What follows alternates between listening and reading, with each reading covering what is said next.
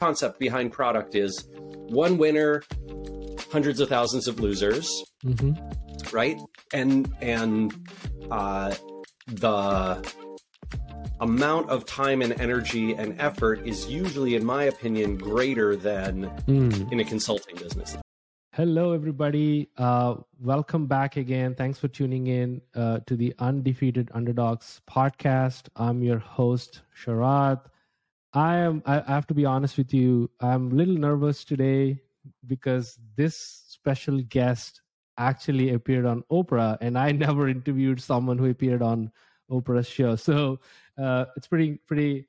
Uh, I'm pretty nervous, but at the same time, I'm excited. Uh, it's none other than we today. We have none other than Rand Fishkin, the the legendary marketer we all know.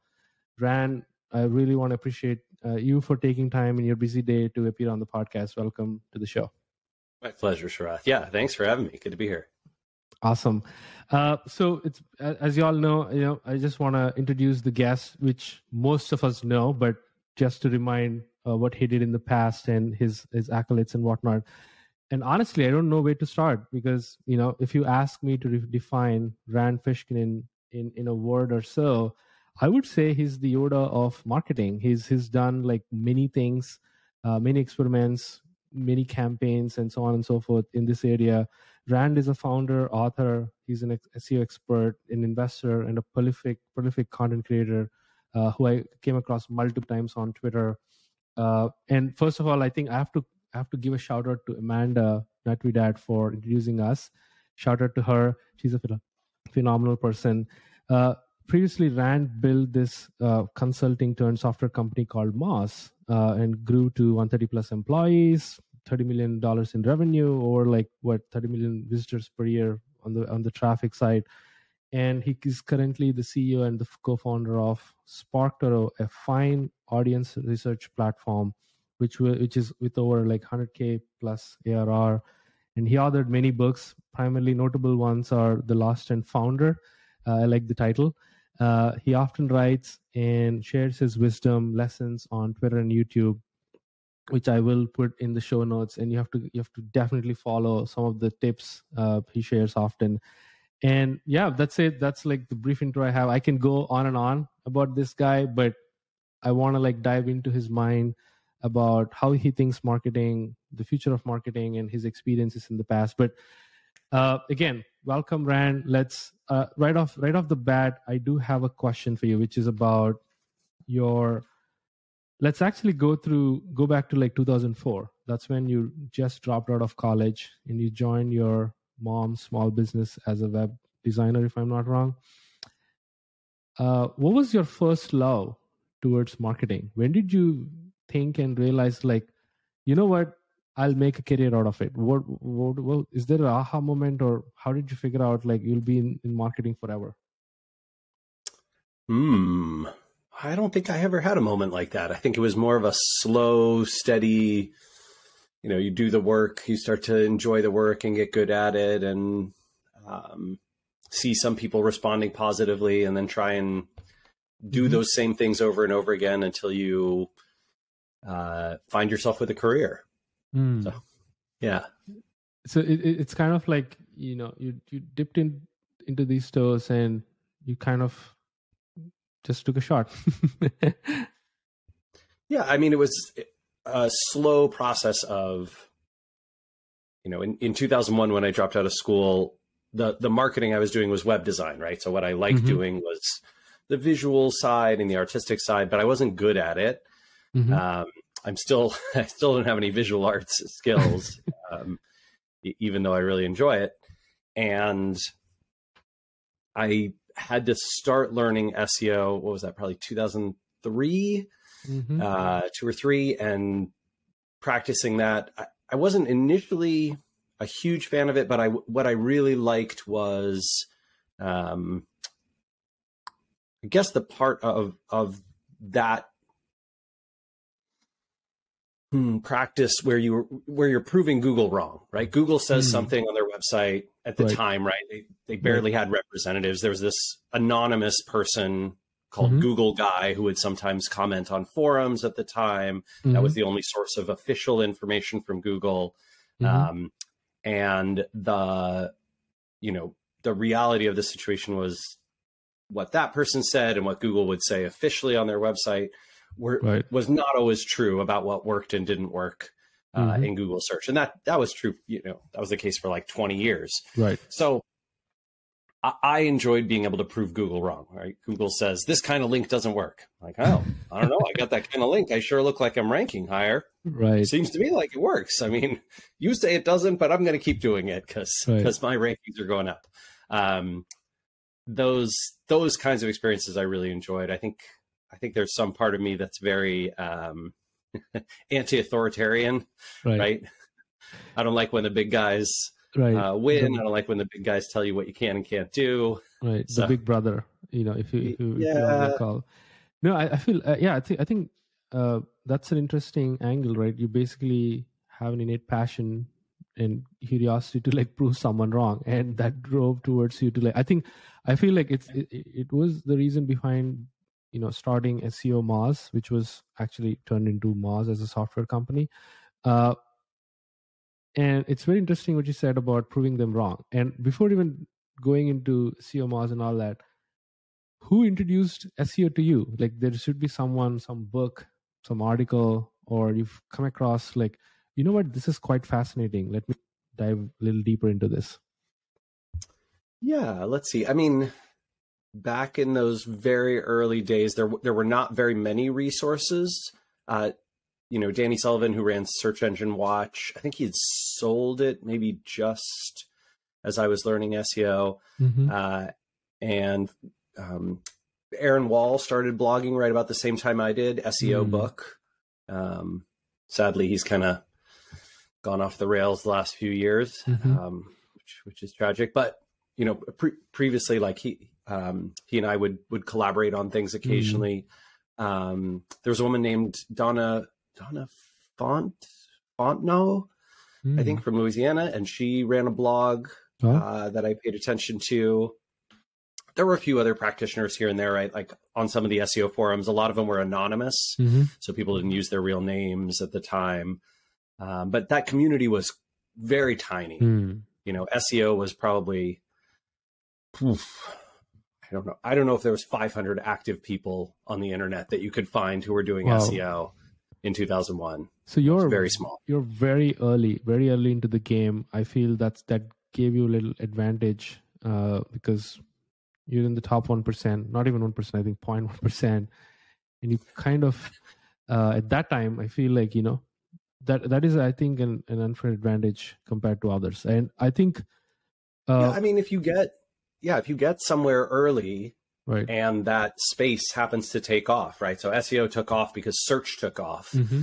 and so now seo is a huge field and and right. i think a lot of people who are who are in that field um, know me and other people you know who practiced early mm-hmm. in the space because we had that first mover advantage right um, and then but you know it's tough to make lightning strike twice right so you have right. to you have yep. to hope that later in your career that the next thing that you choose to invest in right. is also going to be something that takes off i think um and some, sometimes you're wrong about it right so yeah a lot of people uh the last few years have been very excited about mm-hmm. you know web 3 and nfts and crypto True. and True.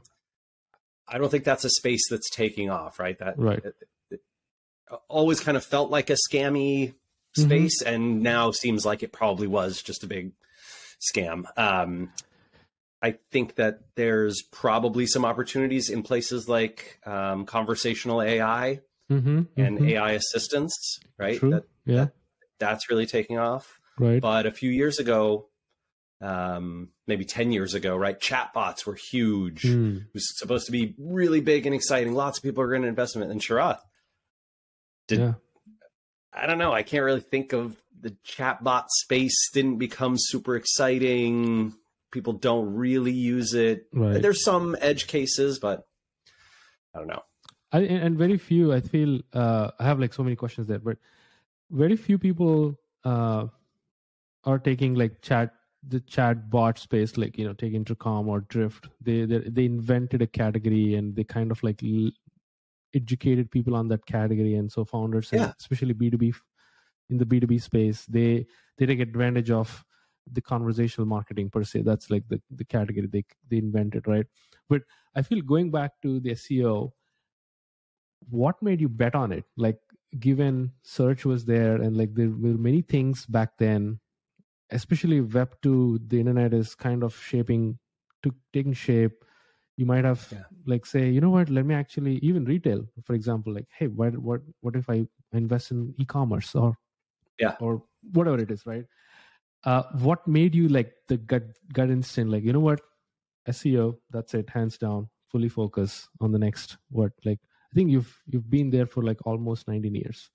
Uh, uh, it kind of partially involved uh, with Moz you know in a way now but you still believe it plays a massive role. So i i want to like maybe dive a little deeper into your gut instinct uh, so people or listeners can maybe inspire from that and use that to put gut instinct what's happening right now in current trends. So that that was my uh, reason behind asking that uh, question. Yeah i mean the the problem with that is uh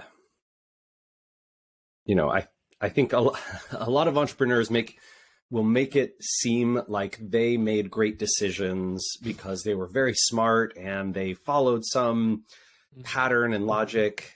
And I think that's uh, rewriting a history that didn't exist. At least mm. in my mm. case, it definitely is. I-, I fell into SEO because we had subcontracted some SEO work for our web design clients and mm. we couldn't afford to pay our SEOs. So I had to do it myself. Mm. Um, you know, we had promised that work already, so I had to learn SEO, and then I liked right. it once I learned it, and sort of got good at it, and was writing about it, and that turned into a software business. But it was very accidental. I never considered doing anything else. Mm. I didn't think hmm. about oh, is search going to be a good space? Is this strategically the right place to put my labor and capital right, right. now? None of that stuff.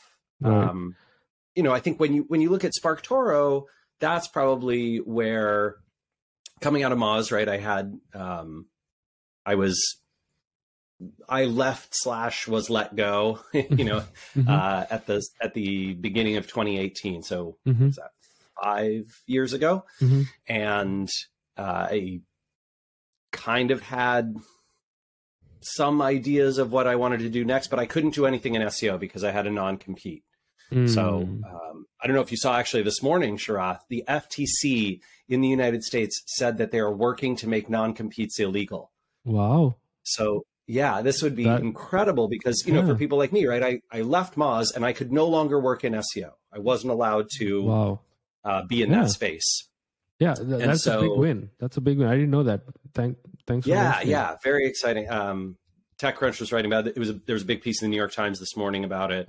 Um, I think Lina Khan, the new chair of the FTC, is actually uh, an excellent, excellent choice by the administration to lead the FTC. I think mm-hmm. she she actually, um, yeah, she might be the best thing to happen to that organization in a long time. But um, that aside, I, the non compete meant that I had to choose something that wasn't, mm-hmm. um, you know, this the space that I was already familiar right. with, right?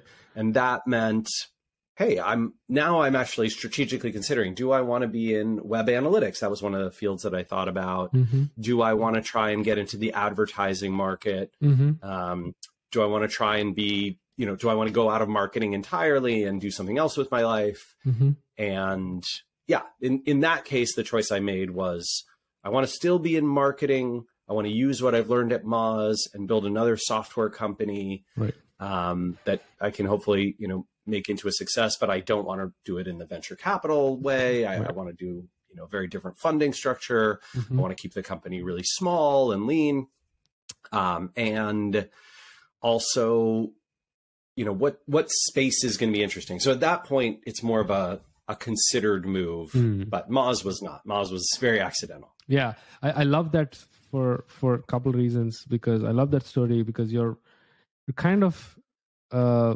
craving or itching or trying to scratch your own you know like itch of hey what if i just spend some time here? I think i feel i, I really admire those accidents because those accidents turning back right now are great memories right? Like you know you, you stepped onto something which is unexpected and wow you, you made out of like not for yourself but you know you turn or change many people's life and made a lot of people better. So i love those accidents. And uh and yeah kudos uh to everybody for for that massive win. You know i, I feel like even I, I recently sold my tiny startup and there's a non-compete where i can't build in the same space for the next 24 months.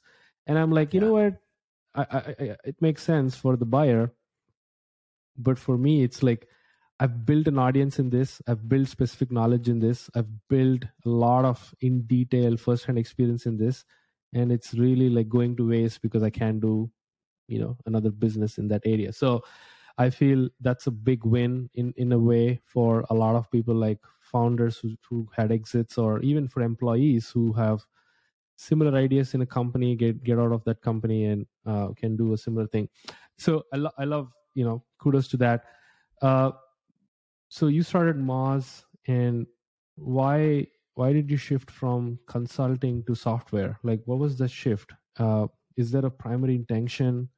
Because consulting won't sustain long. Is that like there is an intention there and product is different right? Product always wins because and it scales fast.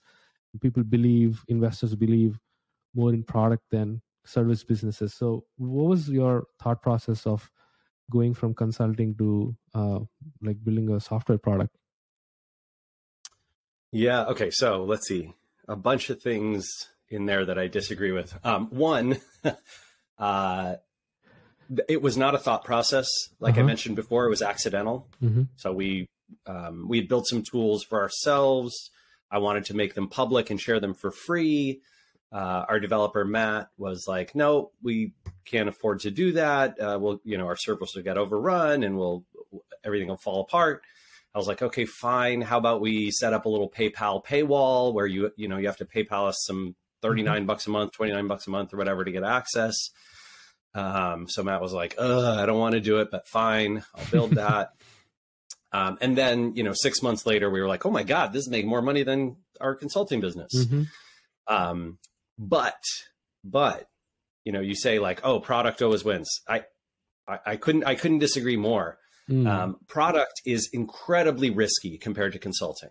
So mm-hmm. if you mm-hmm. look at the survival rates of you know product based businesses physical product or software mm-hmm. uh, the survival rates five year survival rates are dismal mm-hmm. um, lower than 25% uh, consulting on the other hand has one of the highest long term and short term survival rates of any business kind mm-hmm. so if you want to be in business for a long time and you don't want to go bankrupt you want to have something that's safe and secure consulting tends to be a really really good choice mm-hmm. second thing is you know, I think a lot of people would point to Moz and be like, "Oh, but you could make a lot more money." You know, Moz was making mm-hmm. fifty million dollars a year when you left Rand. Yeah, it was, but I. The bad news. I have a lot of friends who run consulting businesses mm-hmm. who made considerably more money than I did mm-hmm. over the course of their business's life uh, than what I did with Moz. Mm-hmm. Now, maybe their total top line revenue was not as large, but they also didn't need to raise venture capital and they didn't have the investment structure and right. they didn't have the salary cap that I had, right? They were taking profits off the top of their businesses every year.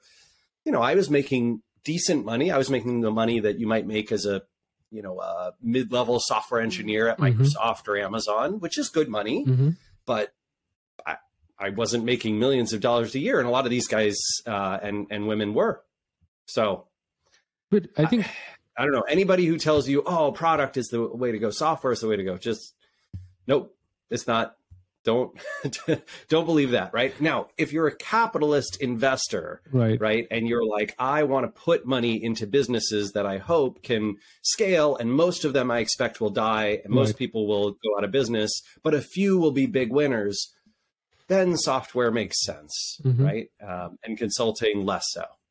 No, but don't you think, uh, just out of my uh, curiosity, don't you think that for consulting you have to be present, right? You have to physical, uh, not not physically, but you have to be like present, present to actually give an advice or do work for others. You're basically kind of renting your time, and I think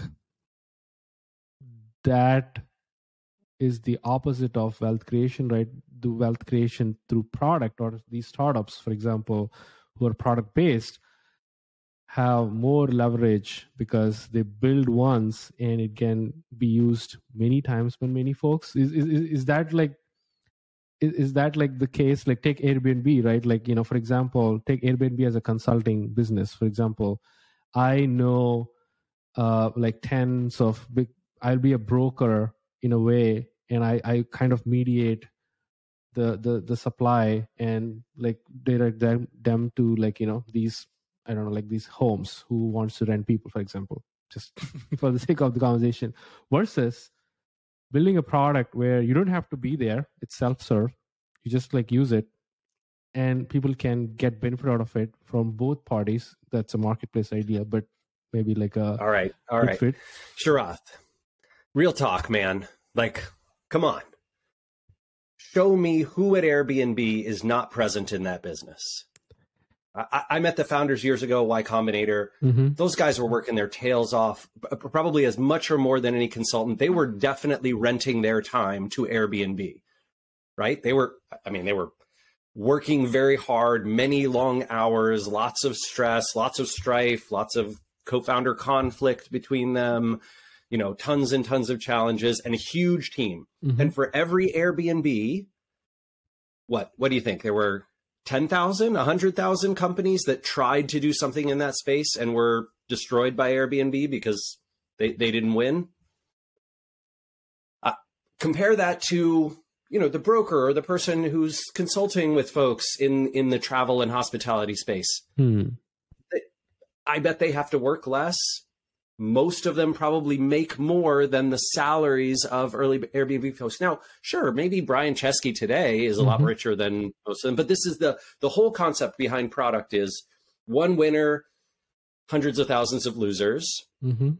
right? And and uh, the amount of time and energy and effort is usually, in my opinion, greater than mm. in a consulting business. Now, you might argue, like, oh, but Brian and the team, like they could have left Airbnb, you know, seven or eight years into it once the product was mature and probably still have made money, right? They could have like retired at that point. Mm-hmm.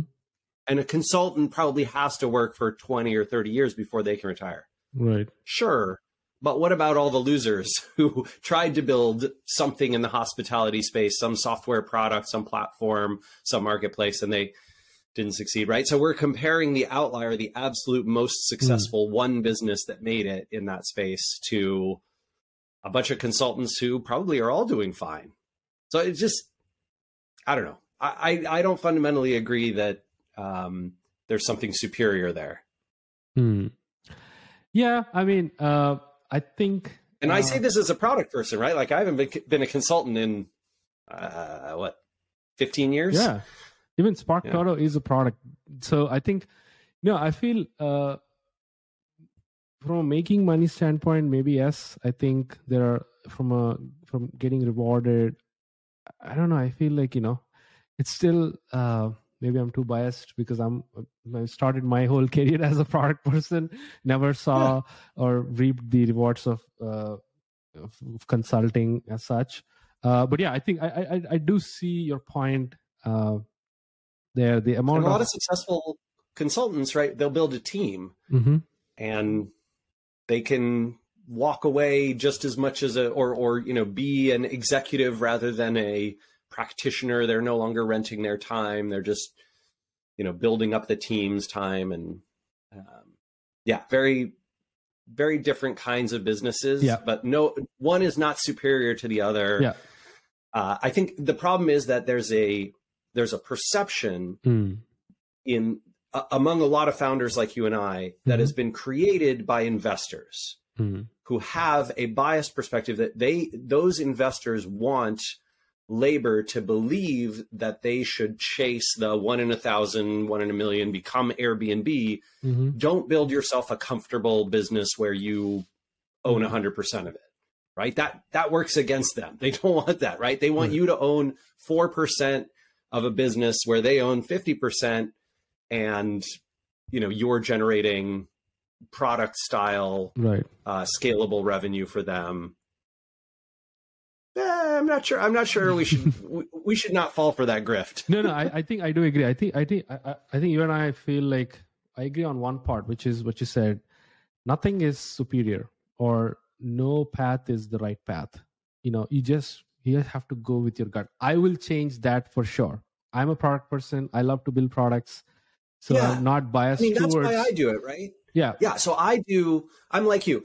I love building product. I like the potential, you know, that it offers. I um, I understand the field. I like what software can do. I, I like the.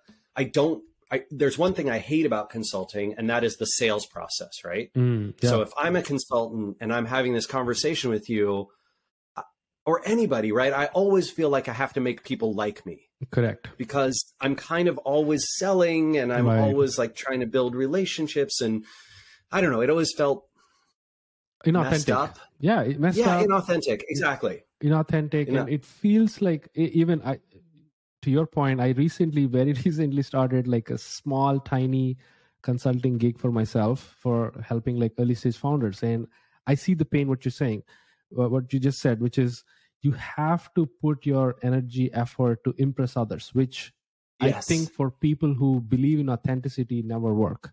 So Yeah, it's hard. it's really hard to convince others and especially when you're trying to sell a service that and a promise that which is near in the near future not now.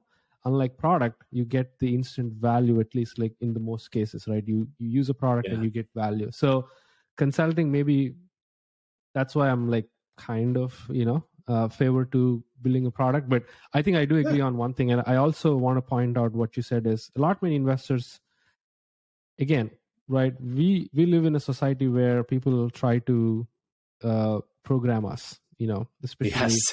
right and most of them like you said to their benefit they try to program in a way that we they make us believe that one path is superior than the other. So i feel even i, I spoke to like i bootstrapped my my thing where i actually honestly believe in building a vc company has more advantages. Let's let's park that discussion for for other other time. But i used to hate you, bootstrapping sure, you sure you don't want to just spend an hour fighting about that?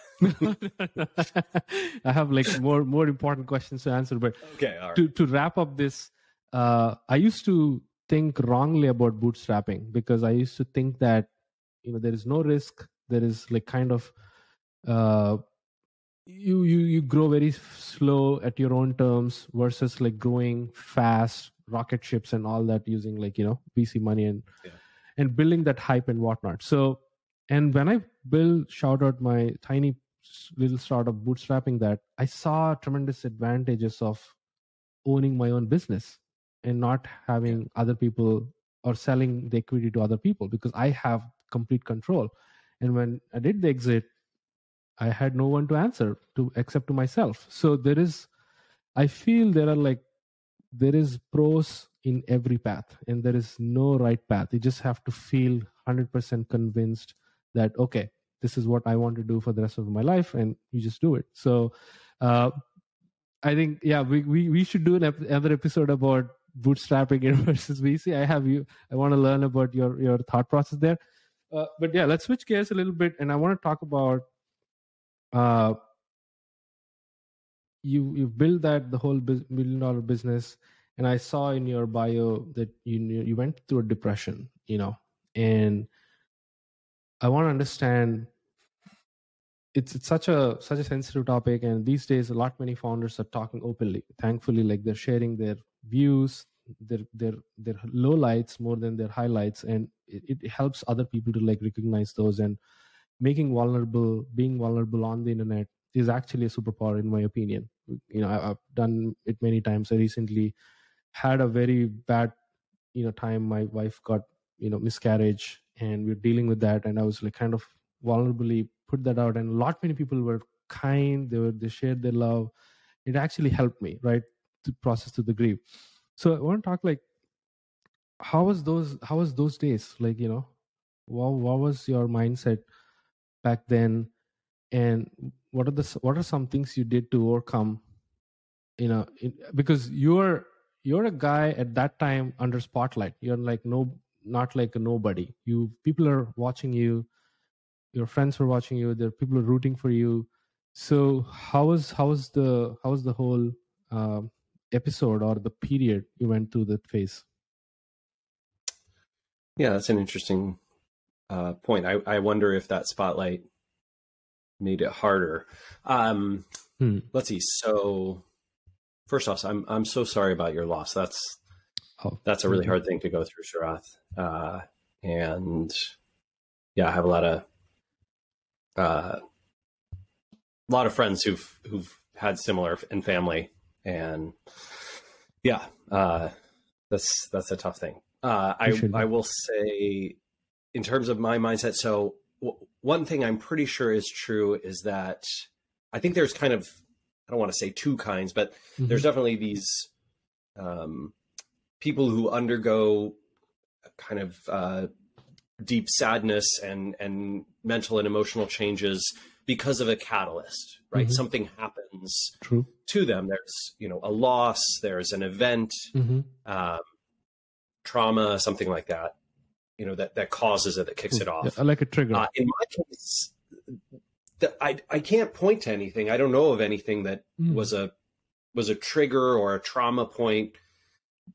It, as best I can tell, it was more like a chemical change, right? Mm. So, uh, you know, I went from relatively high functioning and you know optimistic and and a positive you know generally positive mm-hmm. friendly person to um i would say more narcissistic more mm. um, definitely vastly more negative outlook on everything mm. uh really struggled to think clearly and and process well oh uh, and that that change seemed to happen sort of I wouldn't say overnight, but over the course of just a few months, right. and then stuck with me for ooh, a good two or three years. Wow. Uh, yeah, and I, I, think you know in a lot of cases, like a, I, I think a clinical mm-hmm. psychologist or psychiatrist or something, someone would say like, "Oh, well, that's this kind of depression, which is, right. you know, fundamentally different from something that's caused by." A traumatic event right. um, or by a, a specific trigger. Um, but yeah, I, the you know the weird part of it is you you think that your uh, thoughts are logical and make sense, right? But in hindsight, in retrospect, and and from the perspective of other people, you know, you seem off. Off. Yep. And so, yeah, I thought I at least had the self awareness to recognize, hey, my decision making here is problematic. I should do something to try and address this um, on the business side because mm-hmm. I, I, was the CEO at the time, right? Obviously, and, and leading this sure. very fast growing yeah. company that um, I think pr- probably, you know, if, if, I, if we as the team had made good decisions over the next four or five years, probably could have IPO'd, been a, mm. you know, very successful um, company for its investors and for the team and all of that kind of stuff. Uh, obviously, that did not happen. You know, I ended up stepping down as CEO um, and talked to my board, and we we promoted uh, the chief operating officer mm-hmm. at the mm-hmm. time. Um, and the next few, I think the next year of the company went kind of okay, and then things got rockier and went downhill uh, the company like raised more money in in 2016, a little bit more money, but couldn't get an outsider round, so it was an insider round. Right, right, right. And then, um, yep, you know, kind of went went off the rails from there. Had some bad layoffs a few months later. Did mm. uh, very much lost the market to uh, competitors over the next few years. And so, you know, by the time I left in uh, was that 20 yeah February of 2018 you know, Moz was on this like very slow growth path, which mm. as a venture backed uh, software company just doesn't work well. Right, so right. I think Moz was growing at maybe seven or eight percent year over year, maybe nine percent, something like that. Mm. Uh, just not not enough to be interesting. And mm. um, yeah, the company sold. When did it sell? I think it sold to a private equity mm-hmm. company in 20 2021, I guess. Mhm. Um, and you know that transaction, um, the the details of it aren't public, and Right, I, I'm not allowed to reveal them. But Yeah. um, you can look at the acquiring company. You know Mhm. they have to make disclosures because they're they're publicly Sure. traded, so they have to make disclosures about the companies that they buy. They bought two companies um, in that quarter. Mhm. One of them was very very tiny Mm-hmm. you know so I, think any outside observer would be like well they must have paid less than five million dollars for that company Mm. and i think you know and then they something their total purchases Mm-hmm. for the quarter were like 80 million dollars so you're like okay Mm. i know how much i know roughly probably how much How they much, paid for right. Moz. Right. you know Moz had done its last investment round at a 100 million valuation so Right. You- Yeah. you know for sure that whatever it was purchased for it was less than the last valuation which of course is terrible for everyone's stock and all Hmm. that kind of stuff Yeah. uh, so i think yeah i mean my my depression uh, my episode was um i think you could almost say like cat not catastrophic for the company but it definitely Mm. um destroyed a ton of value for that for Hmm. that business right if i'd been a fully functional operational ceo Right. i like to believe that it would have done better Right. uh, maybe if myself and the board had chosen someone different Right. um, or had made some changes at the leadership level Right. uh, you know when it, when the signs were pointing to Right. problems we we would have done better Right. but yeah man it uh it, it sucked not not Yeah. just for me right the, all the people who work there all our customers Yeah. oof the Yeah. knock-on impact terrible and I'm so Yeah. happy to see you like you know helping others and producing the content and building SparkToro with with Amanda Casey and it's been it's been a joy to watch you Rand and uh, you know so thankful that it ended and something new started with you so uh so let's let's let's talk about the elephant in the room which is of course obviously you know about marketing and in, in the sea of marketing categories there are like so many so many ways people can market startups can market. There is content marketing email marketing paid seo and know all that. Uh, what do you think uh, founders should start? Like if someone has started started to building a startup in 20, 2023 what advice do you give for them? Um i so I, there's no universal advice Uh, Mhm. anyone who says oh every founder should do x is wrong Mm.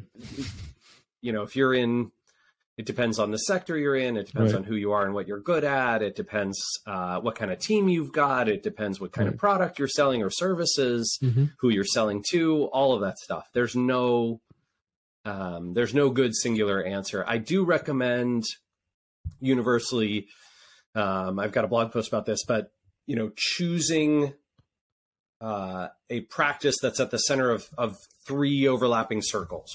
Circle number one, thing that you are personally passionate about and good at, Mhm. right? So if if you're like, ah, I hate email, I hate doing Hmm. email, but I guess I should build an email marketing practice. Maybe you Yeah. shouldn't. You, you probably will not be good at it. I've never seen anyone be like, ugh, I hate doing email, but I'm so talented. Mhm. no, that's not, that's not Right. how it works. Uh, second one is somewhere where your audience actually pays attention. Mm. So, for example, if you are trying to reach, um, you know, late teens, early 20s retail buyers, email is probably a terrible Mm. way to go right yeah right? And if you're trying to reach, um, you know, professionals in the B2B world who tend to be uh, older and more advanced in their careers, and you want to do TikTok marketing, right probably not No. a great idea either, right? So go to places where your audience pays attention right right? On the subject that they're actually on. It could be the case that lots of the people that you want to reach are on TikTok, but that's not where they discuss or True. consume content or expect to find uh, the the thing that you're doing. The same Mhm. could be true for Facebook or or Pinterest or Reddit. Like, yes, they might be in those places, but that doesn't mean that's where they're paying attention to your subject in the um, you know Mhm. in that place and then Mhm. the third one is somewhere where you have a unique value proposition over the Mm. competition right you're doing something that no one else or almost no one else in that sector is doing in that space Mm. What is that like if you're doing email marketing do you have the best long form email content newsletter do you have the Hmm. best short form list of links newsletter that rounds up the industry do you Right. have an email that is very conversational in style and Right. builds a lot of relationships are you doing uh, you know very advanced hmm um, you know trigger based emails that Hmm. hey, if someone does these six things inside our product, we send this email, which is the most helpful thing to them right there. You got to have an you got to have a competitive advantage, right? Right, You got to right. have something you're doing uniquely from everyone else in whatever Right. sector you play. So you you you find something at the intersection of those three, you're going to do well. I I, lo- I really love that. It's like uh, I think I tweeted about this. Uh, uh, it's it's about like building startups. You know, I I kind of drew three things. One is you have to scratch your own itch. It should be your own problem. You have to uh, build for a big market, which is massive. You know, which is, there there's like a market who who wants to like use the product and there should be like a problem to be solved right like there should be a real problem and people are actually craving for a solution or trying to find alternate you know uh, ways to figure that out so in a similar way i, I really love the, the the three circles which is you have you have to be good at something it can be content can be email uh, take social for example and there should be enough attention that people can consume that the the thing you're good at you know uh, and i feel the third thing what was the third thing which is uh a unique value proposition, Unique- right? You got to yeah, have an, an advantage over your competitors i love that doing something unique. i love that Okay, Sharath, on your building a startup thing, though, I like one and three.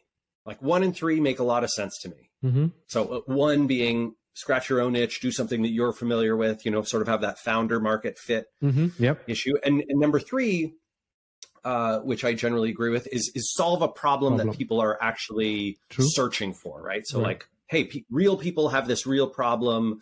They're frustrated by existing solutions. They want True. something new. But number two, build for a big market. no I, I, okay I don't like it. I disagree with it. Um, I think the only people who really have to do that is if you're trying to convince a venture investor to put Mm, money into your business, then you have to build for quote like unquote a, large- big market, like a big big Yeah. tam okay big TAM, exactly. right But everybody else, I recommend against doing that Mm. because you will be competing with all the venture backed companies who have tons and tons of money to throw at it. mm. Small markets are often often turn into big markets. mm-hmm.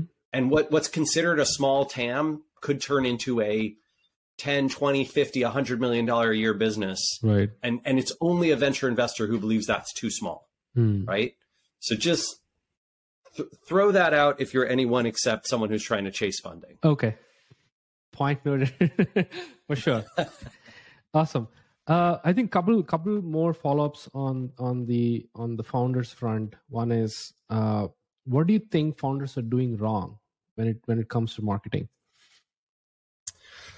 Ooh, i mean again this is one of those everybody's doing something wrong differently so there's no uh no universal wrongs i i do see a lot of founders wait to do marketing until their product is launched and i Hmm. think that is generally a terrible idea Hmm. my recommendation for most most products most builders most founders is do marketing around your topic and in your space and around the problem that you're solving even before you have any kind of solution to market so that when you do launch you Mhm. have a big Yep. you know email list a, a bunch of people following you Right. lots of people already paying attention to you and Right. knowing your name and expecting something from you Right. yes it puts more pressure on you Right.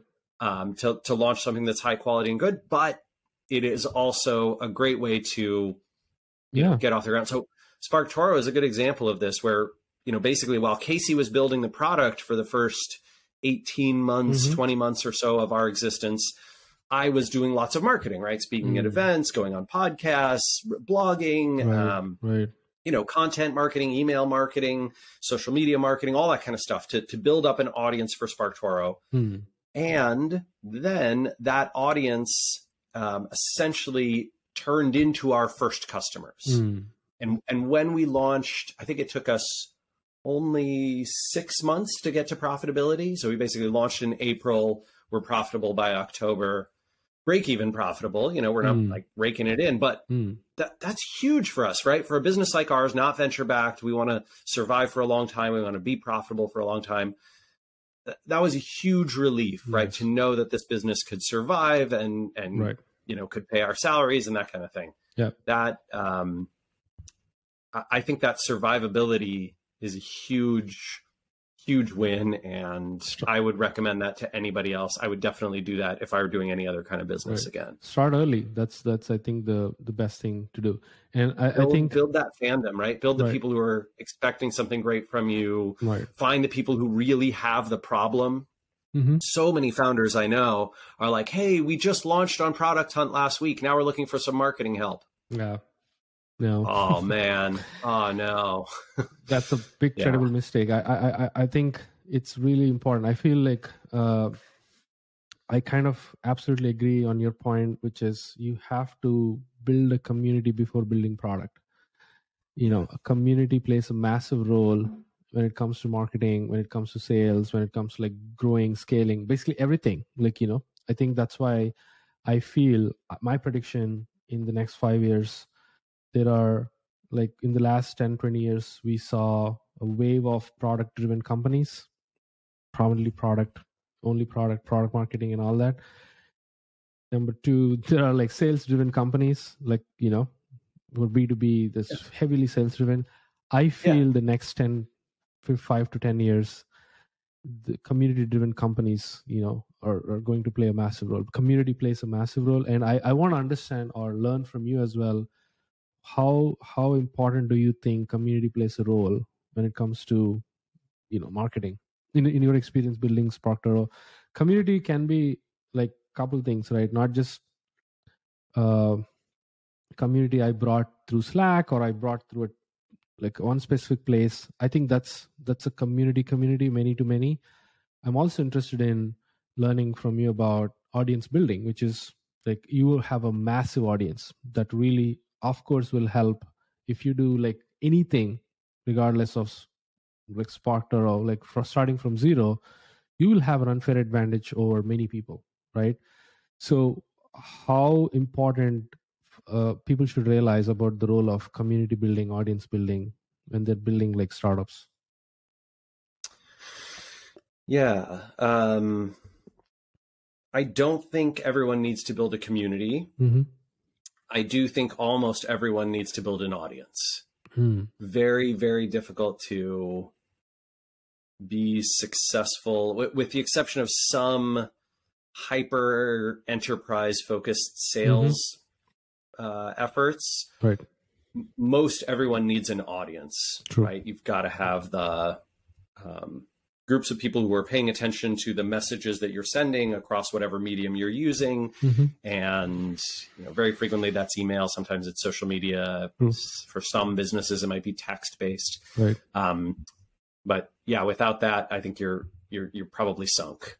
Mm. Uh, and I would say community is a niche play, right? It's kind of a it's great for some businesses and probably wrong for most businesses that many to many community model, whether that you know we're talking about Slack or we're talking about right. um, you know a private forum or we're talking about social media, right? A public sure. um, mm-hmm. community, uh, even some email communities. I would I would argue that's you know maybe right for one in 500 businesses where mm. the model really syncs up well and you mm-hmm. have these active participants who make the brand part of their um, professional lives. Sparktoro has both a community and an audience. Our community, I would say, is much smaller. It's maybe a couple thousand, five thousand people, mm-hmm. and our audience is a few hundred thousand people, right? Mm-hmm. Who right whatever yeah. tried the product subscribe to us uh, via email follow us on social media something like that right? right right right that's the audience and then the people who uh, you know regularly join our webinar our monthly webinars uh, office hours mm-hmm. with amanda and i um, who came to Spark Together, right? Our, um, mm-hmm, yeah. our virtual event, which we're going to do in person this year. I love that. that by the way, those... shout, shout, out to shout out to that event. I, I really like the idea of Spark Together when oh, Amanda nice. mentioned. Yeah, shout out to that. Yeah, I didn't mean to stop. Yeah, you. no, Spark Together was. Um, I mean, the one in November was incredible. It blew me away. I was, I was just, I was glued to my screen for like, what, what did we do? Six hours? It's yeah. incredible. Right. Yeah. Um, just so exciting. And I, I think the in person one, that energy is going to be, you know, 10x. O- but off the charts. Yeah.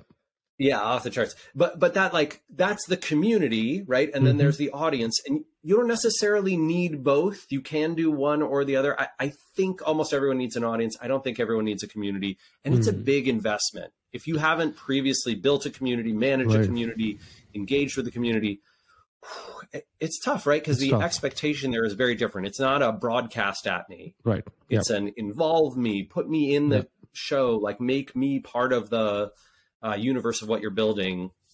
It's a challenge. It it is it is, and I, I completely agree with you uh, uh, on what you said about not everybody needs a community, but everybody definitely needs at least you have to have a sole audience. You don't have to necessarily have an audience for your brand per se, but you definitely, as a founder, if you're starting in 2020, there is like no negotiation whatsoever about building an audience on Twitter, on these platforms, TikTok, because it, it massively, massively differentiates. And I, I, I actually realized the other part, which is not, it was very hard for me to understand and digest the fact that not everybody needs a community because I was completely like in this in this bubble thinking that everybody should freaking build a community no matter what.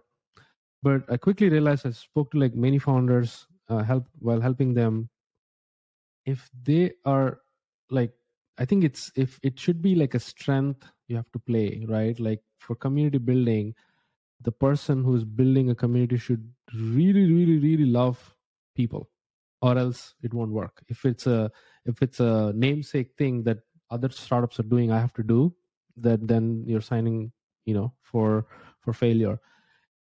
I feel once i realized that you know what? Yeah i think you know what? You should i shouldn't pressurize people to like you know hey you have to build community for for whatever reason. And i i started like kind of not advising that way the, what you said.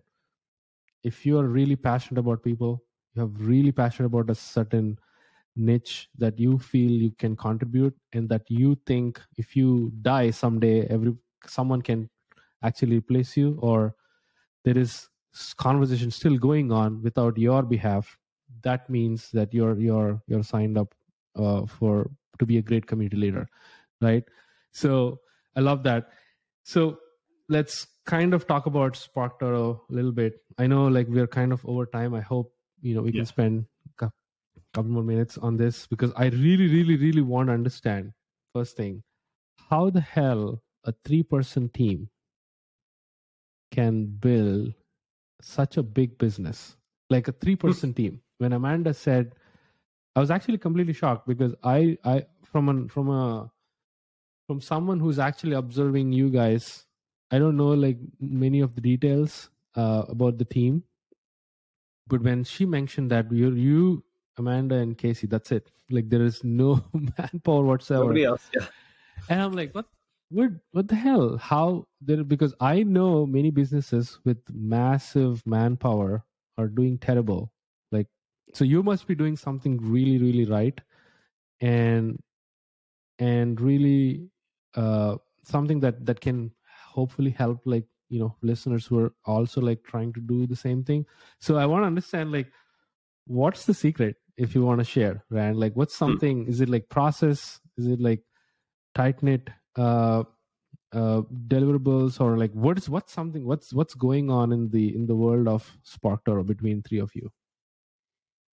Yeah, we don't have those things. Um, so there's not a lot of process uh, or layers or anything. There, there's very little formality, mm. right? We sort of the three of us agree on projects we're going to work on and what work we want to get done in the next few, you know, weeks and months, and then we get to it quietly and privately um, we try actually not to take on too much, mm. right? So we we try to do um, what we call chill work, mm. which is which is like this idea like of yeah, hey, let's leave ourselves a lot of space in any given day. You know, Mm. yesterday Amanda was like, "Hey, I'm I'm trying to send out this email, you know, newsletter for, uh, by tonight, but um, I got to go run and pick up my kid because he's sick at school. Mm. So, like, we're gonna do this other thing instead. We'll do the email next week, and we'll send this other Oh. email tonight. Right. Great, sounds good. no problem, right? Like, we just we just change and. We, uh, the business works around our lives, not the other way around Mm. I love that. which is um, very unique and different. I, what I think it really helps us do, like if you were to say why is SparkToro successful, I think we we chose a relatively good space. Mhm. Audience research is very uncompetitive. Almost no one offers what we offer. Right. If you want to go find the demographics and behaviors of an online audience, it's actually really hard. hmm Like it would be very difficult to get the data that we provide Mm. from anywhere else. Mm. So that you know that's like our our thing that we do that's unique. Right. No one in venture capital, no like VC backed software startups are chasing this space because they all believe it's too small. Mm. So we, we don't have very much competition, right? Nobody's Right. like trying to play in in our little playground, which is great. Right. Um, obviously, I think we got you know we got some benefits. The fact that Amanda and I both have audiences Mm. that we bring to SparkToro, and we're both very, you know, very good at some combination of content and Sure. email and social media and, um, you know, community building, all those kinds of things. That definitely helps. Mm.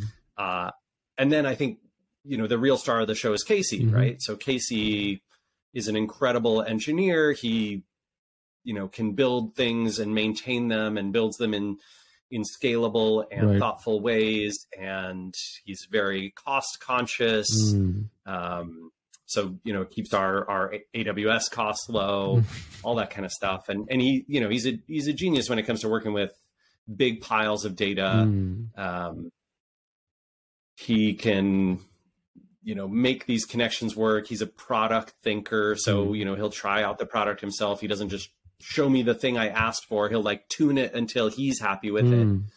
and then I um, love that. get it there so yeah i think that that ownership mentality from him is is just absolutely huge. Uh, and then yeah we like i said it's no process. Like we meet maybe once every three to six weeks we'll have a call with each other where we kind Really? of Wow. through yeah and most of, when we have a call it's mostly like hey casey how's your backyard coming? You know like rand what are you up to? Where are you traveling? Like it and then you know we'll have a little bit of like okay i'm doing this almost everything we do is run through email or google docs Wow. that's it I love that. super super lightweight no project management just hey i'm going to do this you're going to do that great I'm actually positively jealous of what you're saying, what you're doing. no, I think this is amazing. I one thing I, what you said is uh, hit me really hard. Uh, it's it's the companies.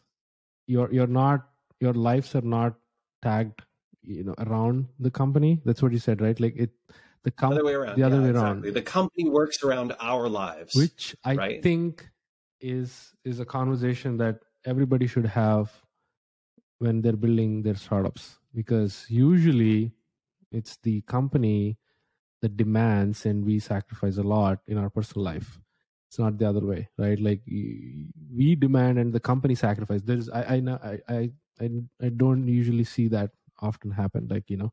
So i think that flexibility that transparency and that kind of like an ownership like you guys carry for yourself and i feel like that's that's amazing you know? Like i said i'm very positively jealous um, I mean, it, you know, it can be that you you as a founder can design a business this way, right? Yeah. You get to choose how you want your business and company to work. And you, you know, you people might point to us and say, "Oh, SparkToro, they could be so much bigger," or mm, you know, they could have been. They're doing whatever 1.5 million in ARR. Like they could be doing three. They could be doing Right, ten right. if they, you know, really ground at it and built up a team and did more sales and you know whatever it is. right right I'd be like, okay, maybe. I, I don't know if that's true, but Mm, that's that's not. Uh, uh, I would be excited to build a business that helps that many people and that, that does that kind of revenue, but I am not willing to sacrifice uh, high quality of life and a wonderful business environment where you know, I almost never have to hire or fire. I've never had to fire Yeah, anybody. Um, you know, we've hired one person, Amanda. Um, we just keep it really chill, Mm. and that I like that's that. worth a lot of money to me. yeah, yeah. And we, I think that's worth a lot of money to a lot of people, and they don't realize, realize that. Yeah. Where did you get that? It, it, it, if you if you think about it, like it's it's that there is a level of contentment, like that there is a level of I want this and that's it. I don't want more. Uh, I don't want less. I'm like very very balanced.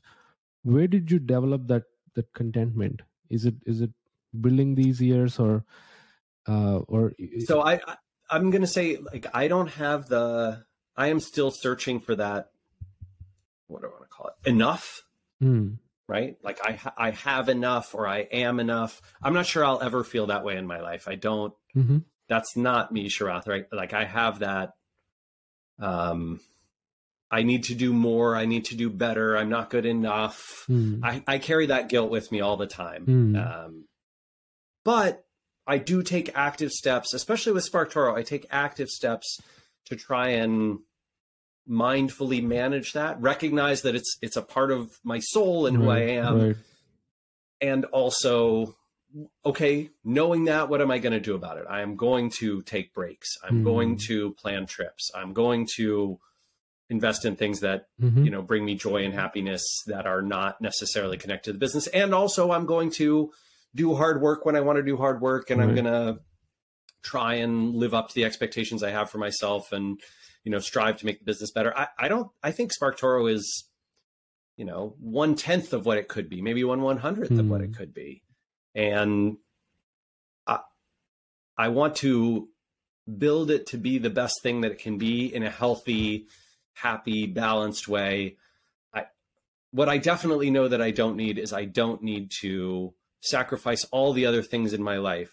Right. Um, or ask anybody else to say, you know, Casey or Amanda or anybody we might hire Hmm. uh, to sacrifice those things I love that. in order to get this to some arbitrary number of revenue or some arbitrary growth percentage, you know, like you would do with a venture backed business, right? right. So yeah i love that i i absolutely you know uh kind of noting some of the points you mentioned and i'm, I'm going to definitely build something even this year or next year uh, but i i want i wish that for myself as well which is being in the moment being in control and doing things that you really love to do. That's it and not worrying about these imaginary goals that you put because of someone else put their in the goals for themselves right you just i think you chase your own race doing your own thing uh and you know and life's life's good uh love that you know i, I think there is a level of uh deep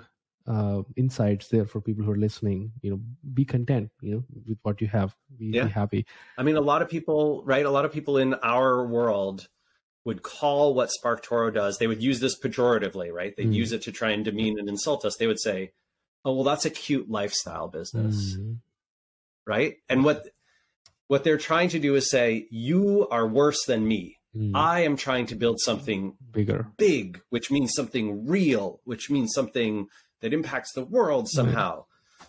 Which really means I'm trying to make money, more money faster than you're trying to make more money. yeah Like, great, man. good for you, know, you yeah yeah, you think you're so amazing because of that. Like, I don't know. To me, that's no different from the dudes on the beach who think their muscles are bigger than yours. like, it's just, you know, right um, it, it is. I, I'm not impressed. You, you don't scare me. Like, I'm just, Right. yeah, Yeah, I, I, you know, I think you are absolutely right on that front. I feel, I think you know, it's a it's a weird game. I, I hope, I think, not many people like yourself are actually making contentment mainstream.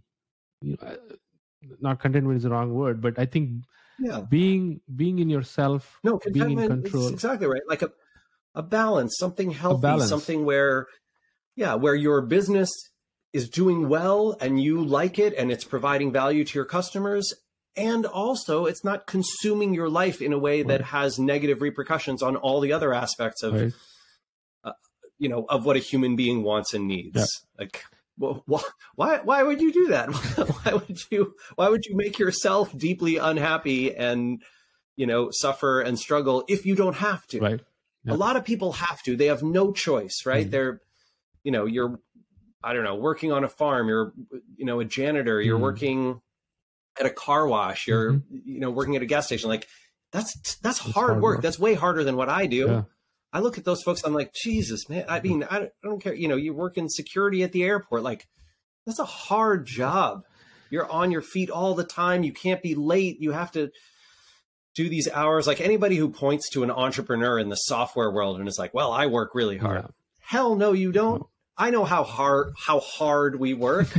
like this is so comparatively yeah. easy your intellectual capital may be more valuable mm-hmm. in an advanced economy and you're getting rewarded for it but that doesn't mean you're working hard yeah, friend. Yeah. like you know go do a shift at denny's. I know i know. I, I so a lot many people don't know i think uh, i think maybe i mentioned a couple times. When i came to the us from india i was a student. I actually worked in my college's cafeteria and i did like a like a like a 12 hour shifts. Not all days of course because i have to like you know do my thing it was freaking hard. I actually had have so much respect. I give more tips now. I'm i delivered pizza door to door. So i know how tiring how impossible that is. And I, I, that's why i feel like very grateful for what what you know we have or the opportunities we have. It's yeah. it's, it's in the different spectrum altogether. Like what we do is i mean and it's so tough like yeah, I worked retail in college and, and a little bit of food service. And, you know, it's not just like the hours and the sort of the mental difficulty of just keeping yourself going through that, but also the fact that the reward is so meager. Yeah. yeah. Like you're just doing it to stay alive. You're not, you're spinning a wheel like you're getting nowhere, yeah. right? It's the same repetitive. It's not like, gosh, if I deliver this pizza really, really well, and then I get this tip, like I can turn that into more pizzas and a better business. You can't. Like there's nothing. You're just going to make what you're going to make, and I don't know. Yeah. Mentally, that's so hard. so hard. I am, yeah, I'm blown away by people who can, um, who can yeah, do that. Massive and I respect just, to them. They're still doing massive respect. Massive, yeah, shout out to all of the all of the folks who who do these incredibly hard jobs and yet be happy and content with themselves. I think that's they're the winners, true winners, uh, in my opinion. So uh, I think last question before I, I do have like a, a segment what I call a rapid fire where I just like you know ask like some silly questions. yeah, let's do but it. I do have like one more question. What what's your prediction uh, for marketing in the in this year 2023 and beyond? What where, where do you see marketing as in general is going? Yeah, I think so. The biggest one, it's less of a prediction than a, hey, I'm pretty sure this is happening. I, I try not to like, oh, I think this will mm-hmm. happen, mm-hmm. but it might not. Uh, my, my guess is that you saw this big fine that um, Facebook got, Meta got in the EU. I, I don't remember, 400 million, 300 million dollars, whatever mm-hmm. it was. Um, but basically, along with that fine was a, restriction saying that Meta is not allowed to sell personalized advertising based on your activities on right. Facebook right. and the data yeah. that you give Facebook. Mm-hmm. The removal of the very concept of personalized advertising, mm. which which I think is going to hit Google too, yeah. and it kind of feels like the world is trending in this way. Um, but that is Apple is right preventing Facebook from collecting mm. a ton of the data that they were collecting, which meant that you know that they're not able to do this stuff and we're seeing this world where like the duopoly mm. where facebook and google mm-hmm. control you know 80 90% of advertising that has dropped it dropped to i think 49% mm. because of amazon growing tiktok mm-hmm. a little bit growing but other retailers you know etsy um, ebay mm-hmm. walmart like they're they're all doing kind of what amazon is doing smaller players like pinterest and linkedin are selling ads so we're getting this very different world where you can't do uh, the kinds of personalized targeted advertising that you used to be able to do, where you mm. just throw hmm. money at Google and Facebook and let them sort out the targeting. I think that's going to mean a lot of marketers have to do their own legwork. Mm. We are going to have to figure out where to reach our customers rather than just letting Facebook and Google sort out all the targeting for mm. us. Um, and we're not going to be able to just use those two platforms to reach people. Right. We're going to have to expand where we do things. I think that means marketing as a whole, mm. the consulting world especially, but in-house marketers for sure, and then you know tool and data providers. Lots of opportunity. Wow. I, I, see a, a ton of opportunity there, and frankly, I see, you know, Meta and Google are going to have a tougher mm. time um, dominating the field in the way that they have. Nice. I love that. Yeah. It, it's going to be a very different world. Like, you know, privacy is going to be in everybody's mind. You know, like you said, I think all people's.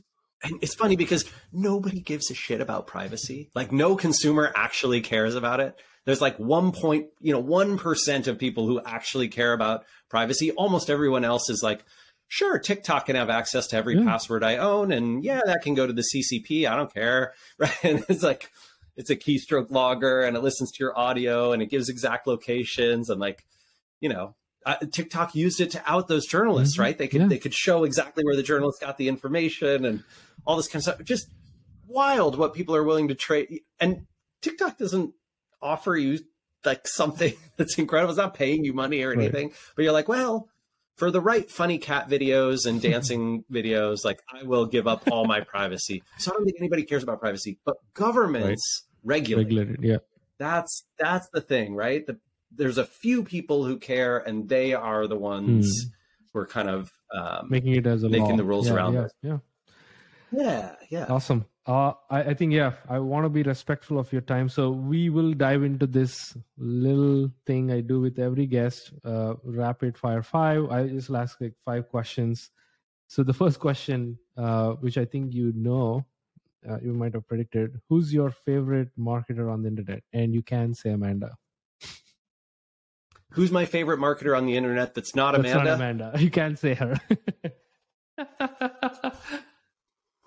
Oh man. I know she's your that's, she's your number one choice because that's why she's. She is my number one choice. I mean, she's so great. Um gosh. There's a lot of impressive folks I follow. I can only pick one person for for for this uh conversation, yeah. Or maybe like yeah, mm. maybe like pick Okay, uh, how about this? Uh I'm going to say Nandini Jammi from uh, Check My Ads. I think um, she is Nandini is just. I mean Claire as well, right? The the two of them together and Claire Atkin, right? They.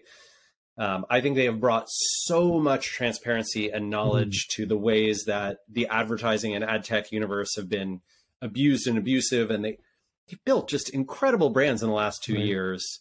Like they are globally known, they are internationally mm. famous Whereas two years ago, no one had heard of either of them. I love that. Mind blowing what they've been able to do. They've removed tons and tons of, you know, abusive um, people from the ad ecosystem mm. and made companies change their policies and, you know, gotten um, people like uh, Breitbart mm-hmm. and and um, what's the name? All these conspiracy theorists, mm-hmm. you know, uh, kicked off of the major ad platforms, taking a ton of money from them. Just incredible work. I, I'm I'm I'm blown away by them. Awesome. Yeah, we're definitely going to mention them in the show notes. Uh, question two: Which startup, in your opinion, is doing the right marketing? Which startup's doing the right marketing? Oh, um, gosh, uh, I've been really impressed by what's his name? Nathan from um, ConvertKit. ConvertKit. Yep. Thank you. Yes. Yeah. Yeah. Big big fan. Yeah. I mean, especially especially recently with you know like the um their transparency and their their pricing yep. model and they're just like uh yeah incredibly impressive empathetic thoughtful marketing I, so many startups are just you know biting it in terms of public mm-hmm. messaging mm-hmm. uh, right now and it, it's really nice to see someone who's just like hey we're here for you. We got awesome. you. Yeah, I know. I, I think he's one of the one of those founders who actually truly builds in public. Like the ConvertKit, the highs, he shares the lows, the experiments, you know, and all the side projects he yeah. do. Everything is his podcast. I love. I love. I mean, when and picking up off of like the Gumroad stuff, like amazing. Hmm. Yeah, that too. Yeah, for sure. Shout out to him. So this is like a fun question.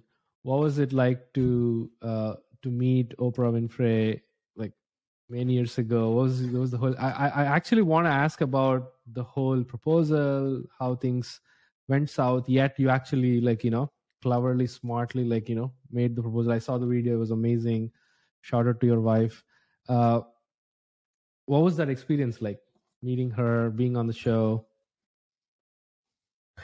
Yeah, interesting. Um, I mean, it was very, it was a little weird.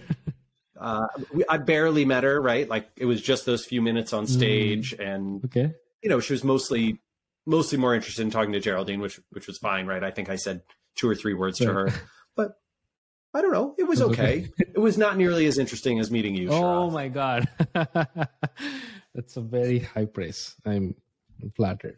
Well, you know, I mean, look, she's like a, you know, she's a professional, um, but she, I think because she has to be, she's just very distant, mm. right? Like you don't get to know her at all. She doesn't really get to oh, know really? you. Okay. So, yeah, it's it's a show. It's not a relationship. Mm, okay.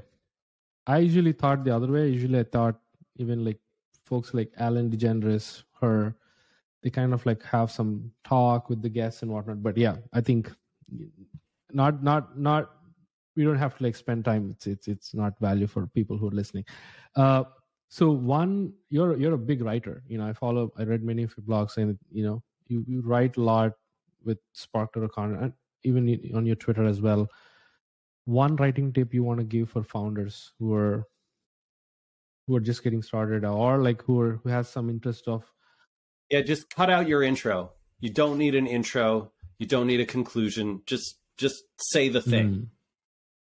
Get right to it. You don't need to introduce your subject.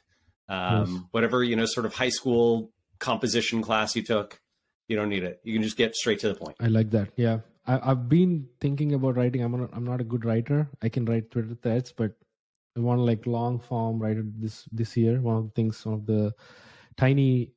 if you're if you're not a long form writer, write short form. Like, go for it. It's uh, you have nothing to lose. I do recommend. I mean, the other thing I'd say, join Mastodon. Mm. Start posting there. There's no penalty. Twitter has a penalty, right? If you post things on Twitter. Yeah.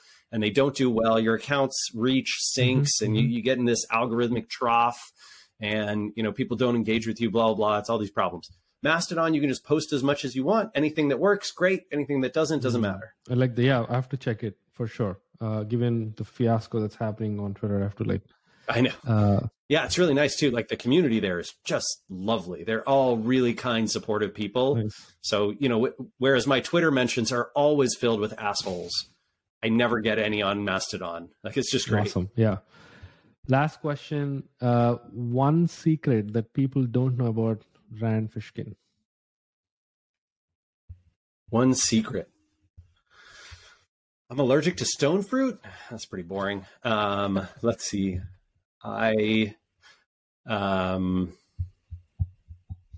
I've never been to Mexico. Really? yeah, I'm, i want to go. It's really close, yeah. right? Uh, I think we're we're going to go for the first time in January. Let's see what else. I uh, what I'm not very secret. There's no there's no secrets about me. Like everybody knows all my stuff. um, let's see. Oh, I'm very um I'm very frustrated with uh, my um, the fact that people still associate me with SEO. Like I think this is it's not a secret, but I have this like, gosh, I can't seem to break away from this, and and yet I can't do it because I have a non compete, right? But I can't. I can't seem right. to get away from people thinking of me as an mm. SEO person, uh, even though it's been five years now. So yeah, that's right, interesting. Right. Right. I think I, I have to figure out my own not, frustration not around like it. I think secret. part of it is, yeah. Right. Right. Yeah. Sorry. I, I do agree. I think maybe, you know, I think you, you have like a, you have a keyword associated to you, which is like a kind of like a brand. Like, you know, when, whenever, even, yeah. I'm so sorry now that I realize in your intro, I just called you like an SEO expert when you're completely I mean, I used to be an SEO expert. No, no longer. If you ask me SEO questions today, I'd be like, I don't know. glad that I didn't talk about SEO. I'm so glad because I knew a lot many people did many interview questions about SEO. So, Rand, this has been like a blast. Uh, I, I, thoroughly enjoyed. I think you're one of the authentic uh, people I've ever had a conversation with. You know, uh, and I'm so glad that we, we connected. We spoke about a lot of things, the highlights of your life as well as the lowlights, and it, it feels, you know, it feels feels good to actually have a conversation like this. And I hope and and I genuinely feel people get some value out of it. And the goal of this podcast is to like inspire one person and help them figure out in their journey one way or the other way. So I'm I'm so thankful for your time and you know your inputs and everything you did uh, and spoke to us today. Uh, lastly, where can people find you? Is there is there is there something that you want to point out or give a shout out to? Sure. Yeah. Uh, so, I'll, like I mentioned, I'm most active on Mastodon, mm-hmm. where I'm at Randfish, um, and you can also follow the SparkToro blog, where I where I write fairly regularly, mm-hmm. once every week or two. Yeah. Uh, that's sparktoro.com slash awesome. Yeah we'll we'll keep all those links in the in the show notes guys. Uh, but yeah thank you rand that's uh that's uh, let's call it a wrap. And see you all uh, in the next episode guys. Thanks for tuning in